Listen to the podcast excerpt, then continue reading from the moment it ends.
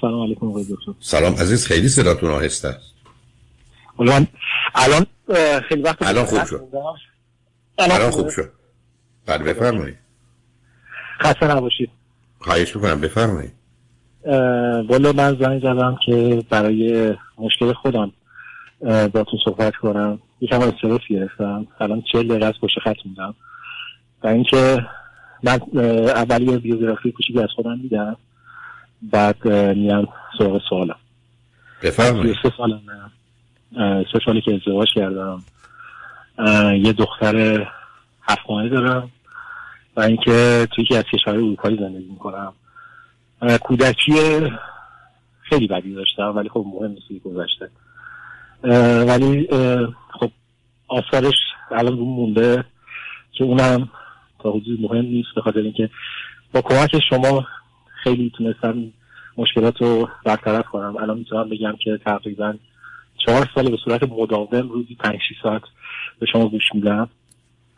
من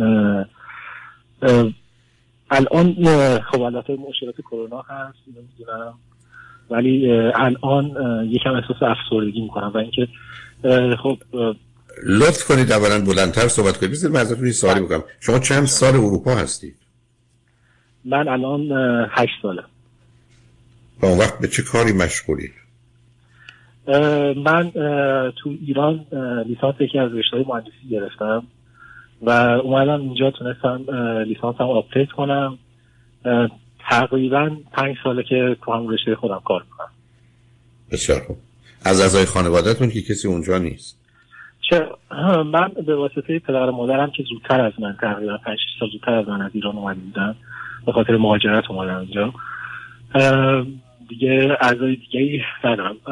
البته اینم بگم که یه خواهر کوچیکتر دارم که 8 سال از من کوچیکتره که کاملا اون حالت های خودشیفته و یعنی که شما میفرمایید من دارم. یه کمان پارانویا دارم و خیلی چیز دیگه. حالا همچه صداتون که ذره آهسته شد ولی از اون بگذاریم به من بگید که همسرتون ایرانی هستن دیگه درسته؟ بله بله. اوکی. حالا به من بگید ماجرای تشخیصی که خودتون رو خودتون دارید چی هست و یا افسردگی قصهش کدامه؟ من به خاطر کودکی خیلی کتک میخوردم. خیلی از این تلاش کردم. تو خیلی جاها مقام دار کسب کردم. ولی خب خیلی هم سختی کشیدم. خب صد درصد برای خیلی از آدم ها پیش میاد. ولی الان تو جایی که واسدادم اصلا از جایی که واسدادم راضی نیستم. چون من کاری که دارم تقریبا می‌تونم بگم که این چهارمین کاری که توی چند وقت گرفتم. همیشه یعنی به خاطر این مش نبودن خود خودم با همکارا یا چیزای دیگه یه جورایی ترد شدم. سب کنید. اولا باز من دو مرتبه خواهش می‌کنم که بلندتر صحبت کنید چون ببینید عزیز سب کنید. شما ببینید عزیز هشت سال اومدید اروپا. یه دوران کودکی سخت و تلخ و بدی رو داشتید در اونجا تونستید رشته تحصیلی خودتون رو ادامه بدید و در همون زمینه کار کنید. بعدم شما اگر در داخل ایران هم بودید با بیشتر ایرانیان در حالت عادی هم مثلا مشکل می داشتید به خاطر اون آسیب. حالا تو اروپایی که اصلا یه مردمان دیگری با یه فرهنگ و دنیای دیگری هستند خب معلومه مسئله و مشکل می‌تونید پیدا کنید. و بعدم از نوع حرفاتون هم یه چیزایی من تا به حال متوجه شدم. من این گونه فهمیدمتون که شما سه چهار بار کار رو عوض کردید چون با همکاران نتونستید کنار بیاید. آیا فکر می‌کنید اگر یک مقدار آدم منصف عادلی بالا بودن و نگاه می‌کردن آنچه که بین شما و همکارانتون اتفاق افتاده چند درصد حق رو به شما یا به اونا می‌دادن؟ ببینید خب شما خودتون بهتر می‌دونید تو این کشور اروپایی این حالت نجات پرستی خب بیشتر از کشور آمریکایی هست. خب صد درصد ما خودمون ایرانی هم کم نداریم از این قضایی ولی به نظر من تمام خودم رو گذاشتم برای این کار. شاید حتی از اون چیزی که باید بیشتر میگذاشتم. دوست خوبه من صداتون پایینه ها. از گوشی هم فاصله خودم رو گذاشتم برای کار. شاید از اون چیزی که باید میذاشتم بیشتر هم گذاشتم.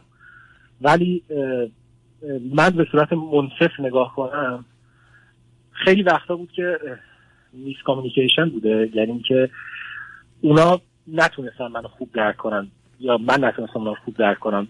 ببینید مثلا من پروژه اینجا برداشتم یا مثلا بهترین مثلا اسکولی که باید می‌گرفته رو گرفته و مثلا پروژه عمل شده و مثلا مثلا چهار میلیون یورو برنده شده. یا مثلا خیلی چیزا برنده شده و مثلا کار ما دارم ولی خب دقیقا یه هفته بعدش اون شرکت مثلا من انداخته بیرون. مثلا من رفتم یه جای دیگه. من یکی اینکه احساس می‌کنم که دارم پیشرفت نمی‌کنم تو جایی که هستم. و این واقعا اذیتم می‌کنه یعنی چون ببینید وقتی یه کسی من همون قدر که در میارم همون قدر هم هزینه می‌کنم برای زندگی. و احساس کنم چیزی جمع نمی‌کنم. و از طرفی با تمام همون صحبتی که شما فرمودید ایران نمی‌دونم چرا ولی واقعا ناراحت در دلتنگ ایران هستم من خیر از این قضیه کرونا که یک سال اخیر بوده هر سالی دوباره می‌رفتم. ولی واقعا نمی‌دونم چرا احساس می‌کنم دو هوایی هم نمی‌دونم شاید مشکل روانی خب طبیعی عزیزم. نه ببینید سب کنید قربونه سب کنید اما شما چیزایی که میگید گزارشی که می‌دید یه گزارشی است که واقع بینانه است. نتیجه گیریتون غلطه. واقع بینانه است که شما در یک کشوری زندگی می‌کنید مثلا در شرایط کنونی که اصولا اون نگاه خوب رو بیشتر این کشورها به مردمان و اون منطقه که ما هم جزشیم ندارن. تا بعدم بسیار از این مردم بیمار گرفتارن. شما تو امریکایی هم که تازه خیلی خیلی بهتر از اروپا در این زمینه ما دیدیم وقتی یه زمینه ای پیدا میشه چگونه نه تنها نسبت به مهاجری نه تنها نسبت فرض به سیاه پوستان چگونه دارن عمل می‌کنن. بنابراین اینو به عنوان یه واقعیت عزیز یعنی برخی از این چیزها رو هیچ کاریش نمیشه کرد. من یه حرف بدی زدم حرف بد بدی زدم ولی ناچار بودم. من یه بعد از آشوبی که در لس آنجلس شهر فرشتگان شد من یه سخنرانی داشتم و بعدا دوست عالی قدری در کنفرانس از من این رو پرسیدن که ما چجوری مشکل سیاه و سفید رو در امریکا می‌تونیم حل کنیم. گفتم حرف بدی زدم. متاسفم ولی متاسفانه واقعی گفتم تنها راهش اینه که سیاه ها رو ما سفید کنیم. بله. یعنی شما برخی از اوقات هیچ کاری براش نمی‌تونید بکنید. خود شما الان چی اشاره کردید؟ از یک طرف اصلا تفاوت فرهنگی تفاوت زبان. معلومه حتما ما هم دیگه رو یعنی شما یه چیزی میگید و چیز دیگه دوم بسیاری از این ها به دلایل بسیار و با توجه به تبلیغات به ویژه تبلیغات این سوشال میدیا ها که کاملا به حالت های کاملا افراطی و تند میره اونم با گروه های تندی که فرض کنید در اروپا وجود داره. شما اصلا نباید انتظار داشته باشید که از پنج موردی که شما با اونا در ارتباط چهار موردش مبتنی بر تبعیض نباشید فقط شدت ضعفش فرق می‌کنه عزیز. یعنی می‌خوام به شما بگم ولی این چیزی نیست که شما رو دو هواه کنه یا دو دل کنه.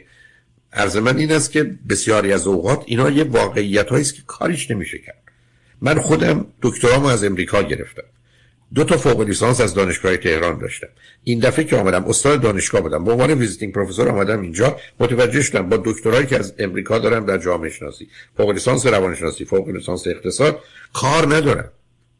بنابراین رفتم. بعد از این همه آمدم رفتم فوق لیسانس سوم marriage family child counseling رو گرفتم که از این طریق بتونم کار پیدا کنم عزیز. من که نمیستم برگردم. من استاد دانشگاه تهران بودم. دو تا فوق لیسانس دارم. یه دکترا دارم. دکترام تازه از خود امریکاست از یه دانشگاه معتبر امریکا چرا من کار نمیدی؟ خب پس راه همینه که ببینم حالا با توجه به این شرایط چه می‌تونم بکنم. و اون راه سوم تنها راهی بود که منو می‌تونست وارد بازار کار کنه که بتونم درآمدی داشته باشم که زندگی بکنم. ولی خب شما فکر بکنید یه چنین سابقه و شرایطی رو داشته باشید اما متوجه بشید که اینجا شما جایی ندارید. شما دارید در اروپایی برای من صحبت می‌کنید که این شرایط در بسیاری از کشورها نمیگم همه جا خیلی خوب نیست. بعدم تو برخی از رشته ها اصلا خوب نیست. برای که نوع آگاهی مردم تو رشته های علوم اجتماعی از تفاوت های فرهنگی نسبیت های فرهنگی خیلی فرق می‌کنه تو محیط مهندسی. بله. بعدم شما تو که خودتون گفتید ای بسا اونجایی که شما شرکت کردید و تونستن اون مثلا قراردادی بوده که ببرن اصلا دلیلش بوده شما اروپایی هم بودید بیرون تو می‌کردن برای نمی‌خواستن سرمایه‌ای به شما بدن و نمی‌خواستن شما بعدا مدعی چیزی بشی. ای بس اصلا به ایرانی بودن تونم مرتبط نیست. فقط به خاطر اینکه اونجا شکوفا شدید و نقشی داشتید و اونا هر کس که بود پس می‌زنن حالا شما که خیلی راحت یعنی می‌خوام خدمتتون عرض کنم اصلا از این فکر در بیاید. یعنی اصلا انتظار نداشته باشید عزیز. درست که من از در خونم که میرم بیرون باید بدونم اینا فارسی بلد نیستن. من که نمی‌تونم براشون شعر حافظ بخونم. بعد بگم اینا چرا نمی‌فهمن. این همه زیبایی و ظرافت رو. به همین جهت است که شما چون از فهوای حرفتون از آغاز متوجهتون بودم زمینه خشبین طلبکار ناراضی رو دارید. خشمگین طلبکار ناراضی. یعنی یه علائمی از اون رو نشون می‌دید. و بنابراین باید این حرفی که من همیشه در ایران می‌زدم حرف این بود که اگر 100 درصد حق با شماست 70 درصد حق با شماست. اگر 70 درصد حق با شماست مطمئن باشید حق با طرف مقابله. تمومش کنید. بله. و بنابراین اگر شما بپذیرید. نه اینکه خوبه نه اینکه درسته بلکه یه واقعیتی است که به جنگ و جدالش نمیشه رفت. بلکه شما باید با یه سیستم و با یه سازمان بجنگید. شما حریف یه پلیس در شهرتون هستید ولی حریف اداره پلیس که نیستید. بله. به همین جهت است که آنچه که شما من میگید عادیه. ولی اگر قرار بشه ذهن و فکرتون رو دائما مشغول این تضاد بکنید که اینا برخوردشون با من چنین و چنانه و من اون حال و احساس خوب ندارم متاسفانه شما اذیت میشید درست مثل اینکه یه آدمی برگرده بگه من 90 سالم حالا دارم تواناییامو از دست میدم مشکلات و مسائل بیشتری پیدا می‌کنم و و و. خب این یه واقعیت سنه. این یه چیزی است که این طبیعت کجمدار این رو برای من شما درست کرده. و به همین جد است که چون متوجه هستم اما مرد خوبی هستی پیداست واقع بینی ولی تو این گونه موارد چون دائما زیر فشار هستی به تدریج اون واقع بینی و حساسیتی رو که باید داشته باشی که خودتو آزار ندی رو از دست دادی اینی که گیر افتادی و گرفتار شد. بعد از اینکه یادم بره خواستم خدمت عرض کنم که واقعا دوستتون دارم. حالا این داخل پرانتز بذاری من بقیه قضیه رو تعریف کنم. جان. جناب دکتر من حرف شما کاملا صحیحه. و اون چیز کوتاهی که راجع به خودتون گفتید که اومدید اینجا با دکترا مدارکی که داشتید دوباره مجبور شدید تلاش کنید اینا. من هم تمام تلاش ها رو کردم. و همونطور که خودتون می‌دونید تو کشور اروپایی من اگه مثلا بیام مدرکم رو در حد دکتر یا دکترا هم ببرم نهایت حقوقم 300 400 یورو فرق می‌کنه. یعنی چیزی که الان دارم. و اینکه یعنی فرق نمی‌کنه واسه همین من احساس پیشرفت نمی‌کنم. از طرفی همون حرفی که شما یه بار یکی از مصاحبه شما شنیدم که شما گفته بودید که فرموده بودید که من دو چیز آرزو دارم. اینکه یکی اینکه بچه هم همیشه موفق و اینا باشن. دوم که برگردم ایران و ایران بتونم چیز من نمی‌دونم. خب شما چطوری با این قضیه کنار اومدید؟ البته سوال نمی‌پرسم ازتون. من خودم می‌خوام بگم. من خودم هم همین مشکل دارم که واقعا نمی‌دونم چرا ولی واقعا یه احساس خیلی خاصی یعنی نه که خاص. یعنی همین که احساس کنم نمی‌تونم نه که خیلی چیز خاصی باشم که شکوفا بشم ولی این احساس می‌کنم که نمی‌تونم اینجا به اون حد شکوفا بشم راه برگشت به ایران هم دارم ولی دوباره یه چیزی از شروع کردنه.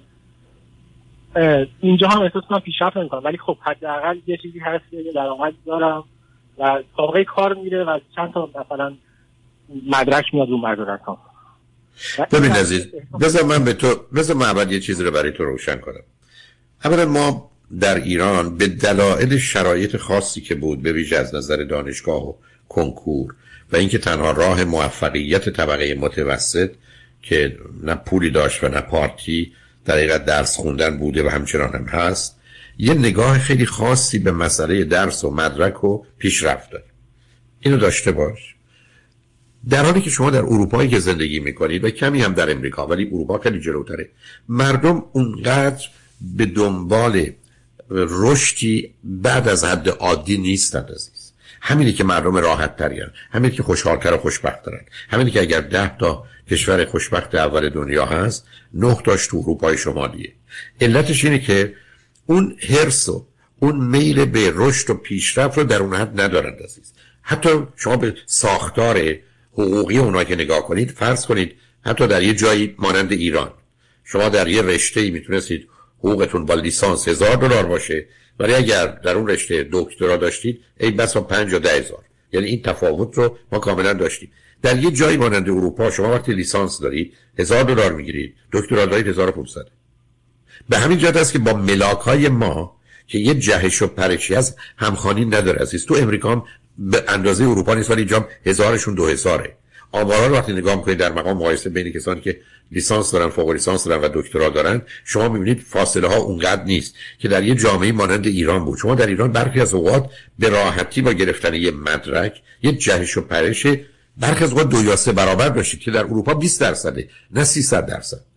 و به همین جهت است که ماها در اروپا شما در اروپا ما در امریکا اگر با اون ذهنیت ایران حرکت بکنیم احساس رشد نداریم پیشرفتی نیست تفاوتی نمی‌کنه از ارزششو نداره روبرو هستیم. در حالی که واقعیت مسئله اینه که اونجا آنچه که طبقه متوسط و متوسط رو به بالاش هست که قشر عظیمی از جامعه رو می‌سازه مثلا فرض کنید روی چهار تا پنج هزار یورو دارن زندگی می‌کنن. نه مانند امریکا که بین چهار تا هشته یا در ایران که بین چهار تا ای بسا چهاردهه یعنی می‌خوام بگم خیلی از اوقات واقعیت های اجتماعی به من و تو نشون میده که قرار نیست اون حرس و تمر رو داشته باشی. من تو کشور اروپایی قبلا شاید چندین سفر داشتم. درست مدت کوتاهی بودم ولی هم فرصت گفتگو داشتم هم به حال به دلیل آشناییم یه نگاهی داشتم. دیدم اون مردم خیلی آروم ترن خیلی راحت ترن اون شتاب اون عجله اون رو میل به پیشرفت و یا جلو افتادن و جلو زدن که در ایران بوده در امریکا کمیش هست اونم در یه رده های گروه هایی و در اروپا خیلی خیلی کمتر عزیز. و به همین جهته که بسیاری از مردم وقتی از ایران میان اروپا یه دفعه متوجه میشن که اینا چون چرا اون حرس و تمر رو ندارن و یا چرا اروپا حتی برای این چنین کوچکه. در حالی که انتظار بزرگ در از این بودنشون رو دارن. اگرم به بزرگیشون نگاه کنن باید برن سراغ سابقه فرهنگی و تاریخیشون که بر اساس ملاکای ما حالا قصرهاشون یا فرض کنید کاخهاشون یا آنچه که ساختن معابدشون اونا نشان دهنده بزرگی و قدرتشونه که ما به دنبالش هستیم. ولی زندگی عادی مردم این چنین نیست. شما الان فرض کنید به برخی از مراکز تفریح و سرگرمی اروپا یا امریکا برید تفاوتی بین آدما نمی‌بینید یعنی لباس ها یکی 5 یوروه یکی 10 یوروه. 99 درصد اینو میپوشن. شما در یه جامعه مانند ایران برید انتظاری که ما داریم بین 5 یورو تا 500 یوروه. و یه عده خودشون رو به اون رده بالا می‌کشن و با اون کار دارن. اینی که علت اینکه این حرف رو به تو می‌زنم برای اینکه دو سه بار تو صحبتات بود که فکر می‌کنی اگر قرار باشه نسبتا یه زندگی آرامی داشته باشی و حرکت تو از طریق آسانسورایی که ما انتظار داریم نباشه بلکه از طریق پله باشه. بعد از یه پله هم فعلا باید اونجا بگیری بشینی. فکر نکنی که پیشرفت نیست روش نیست به جایی نمی‌رسی. اون ذهنیت قبلی رو باید یه مقداری روش تجدید نظر کرد و تغییر داد که کمی آدم بتونه آروم بگیره و به آنچه که هست بتونه به نوعی رضا بده و به اصطلاح خودمون شاکر باشه. و الا اون زمینه خشم و طلبکار و نارضایتی که به دلیل آسیبای کودکی در تو دیدم می‌تونه بیاد بالا و زندگیت رو بدون اینکه فرقی بکنه و فایده ای داشته باشه این همه احساس بد خراب کنه. من می‌خوام یه مقداری شرایط و اوضاع رو بپذیری. معناش این نیست که درست می‌دونی معناش این نیست که خوب می‌دونی. ولی به عنوان یه واقعیت به عنوان یه آدمی که 90 سالشه حالا دیگه انتظار اون جهش و پرش های جوانی رو نباد داشته باشه اون رو قبول کنی تا بتونی راحت باشی. حرف شما کاملا صحیحه. و اینکه طبق گفتهای خودتون شما میفرمایید که درسته یعنی همین فکت علمیه. که خیلی از موجوداتی که روی زمین هستن الان دیگه نیستن به خاطر اینکه نتونستن خودشون تطبیق بدن. حرف شما کاملا درست من یه مثالی می‌زنم ولی خب شاید هم کاملا اشتباه باشه. من نمیگم ایرانی ها من میگم من و امثال من البته شاید خوب نباشه ولی مثل مگسی هستیم که جاش یه جا. ما رو اگه بیارن مثل زنبورا توی گل بذارن ما دقیقا مثل همون مگس دلمون تنگ همونجا میشه. با همه اون بدی هاش و با تمام اون چیزاش. چون اونجا بودیم که دقیقا مثل حرف خودتون و خیلی جای دیگه مثل یه نهنگی بودیم که توی اقیانوس خودمون بودیم. من حرف شما کاملا قبول دارم. درسته حرفتون کاملا درسته. من روزی تر... نباید اینطور باشه ولی خب من روزی 13 14 ساعت کار می‌کنم به صورت موقت ولی خب الان دو سال گذشته یه سه چهار سال دیگه هم باید همینطوری باشه. ولی حرفتون کاملا درست من باید قبول کنم شرایط رو. من میگم ما مگس هایی که ما من و امثال من هستیم یعنی همینطوری باید باشیم. یا اون جایی که بوده اونجا تبدیل به گلخونه نمیشه. نمی‌دونم چطوری من می‌تونم حالا من با, با قیاست یا به حال مثالت خیلی راحت نیستم ولی حرف من این است که ببین عزیز برخی از اوقات چون با من کاملا پیداست که آشنایی وقتی که من در ایران شغلی رو به پیشنهاد کردن تو دانشگاه و دانشکده حقیقت قبول نکردم و اون شعر بسیار برای من با ارزش رو خوندم که صفای گوشه آرام آشیان چون هست نگاه دارو به آرایش قفس مفروش. واقعا صفای گوشه آرامه. این ماجرای شاکر بودن راضی بودن در وقتی که با واقعیت ها می‌خونه پیشنهاد و توصیه فوق العاده مهمیه. نه اینکه من در شرایطی که امکان رشد دارم حرکت دارم و می‌تونم پیش برم هم خودم هم دیگران بیستم. نه. ولی بعد یه مقداری راضی به رضا بودنه وقتی که شرایط به من داره خودش رو اینگونه دیکته می‌کنه و تحمیل می‌کنه. برای که جدال باش درست نیست. و بعدم گفتم خیلی از اوقات زمینه ذهنی و فرهنگی ما مسئله است عزیز. من خاطرم هست وقتی که 1975 در ایران یه مسئولیتی در کنکور دانشگاه داشتم ما قبل از اینکه جواب و نتیجه کنکور رو اونجا به سه تا روزنامه کسی رو انتشار بدیم که سر یه ساعت تحویلش رو می‌دادیم که رقابتی نباشه به بیمارستان ها هم یه هشداری داده می‌شد آماده باشن برای خودکشی. چرا؟ برای که بسیاری با قبول نشدن در کنکور دیگه فکر می‌کردن به پایان زندگیشون رسیدن. یه جامعه بود که براش اونقدر مسئله مهم بود. چون گفتم تنها راه اون چیزی که به عنوان پیشرفت و موفقیت از نظر علمی می‌شناسیم و تغییر جایگاه و یا حتی لایه و طبقه اجتماعی مشروط به گرفتن اون مدارک بود. و به همین بود که مدرک اهمیت فوق داشت. تا اونجایی که من سر کلاس به جایی که بگم دانشجویان عزیز گفتم مدرک جویان عزیز نمره جویان عزیز. این ذهنیت ما ما رو در اروپا و در امریکا می‌تونه در آغاز کمک کنه. این میل به رشد و پیشرفت و موفقیت و یا حتی گرفتن مدرک رو. اما اگر بخوایم این وضعیت رو به عنوان یه اصل بگیریم و ادامه بدیم یا این رو بخوایم به فرزندانمون که یه گونه ای دارن زندگی می‌کنن نه اینکه فقط زندن که درس بخونن. چون متاسفانه در بسیاری از خانواده ایرانی مهم اینی که تو درس تو بخونی. این که زندگی داری یا نداری مهم نیست. تو زنده بمون فقط برای که درس بخونی. یعنی گویی به عنوان یک هدف مقدس انسانی غیر قابل پرسشه. در حالی که کمی درش برای یه دورانی موضوع درس اهمیت داره ولی همه زندگی نیست. به همین که من بارها با دوستان رو خط رادیو در این جدالم که این کوشش برای ریختن کتاب ها به مغز بچه هامون نباید از یه حد بگذره که واقعا اونها رو از پا در بیاریم. و یه مقدار پذیرفتن این که همه چیز باید در زندگی باشه. یه چنین وضعیتی نشون میده که ما قراره از هر مرحله کم پیشرفت هم لذت ببریم از اون خوشحال باشیم جشنش رو بگیریم اون رو هم مقدمه کنیم برای یه حرکت بعدی. ولی اگر این حرکت بعدی با تأخیر یا کمه اونقدرها خودمون رو آزار ندیم وضعیت نکنیم. یعنی بپذیریم که یه مقداری آهسته رفتن ولی مطمئن و با امنیت رفتن بسیار بسیار مهمتر و اساسی تره و این اون چیزیست که به نظر من توصیه به تو می‌تونه آرومت کنه هم در زندگی.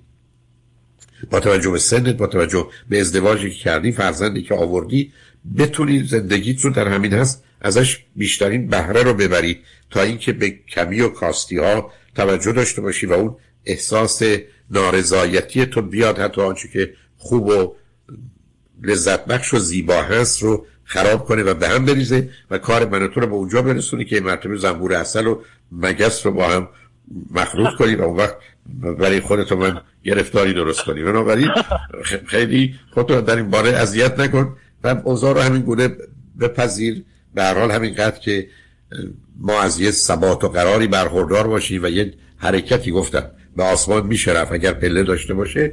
ولی همون آهسته ولی پیوسته اگر حرکت کنیم می‌تونیم باش راحت باشیم اون زمانم که جلوونه گرفتن و گفتن پله دیگری نیست دیگه همونجا بشینیم و به قول معروف یه حالت بازنشستگی رو تجربه کنیم که خودمونم به خودی خودش خوب. ولی به هر حال خوشحال شدم. با صحبت کردم. مواظب خودتو.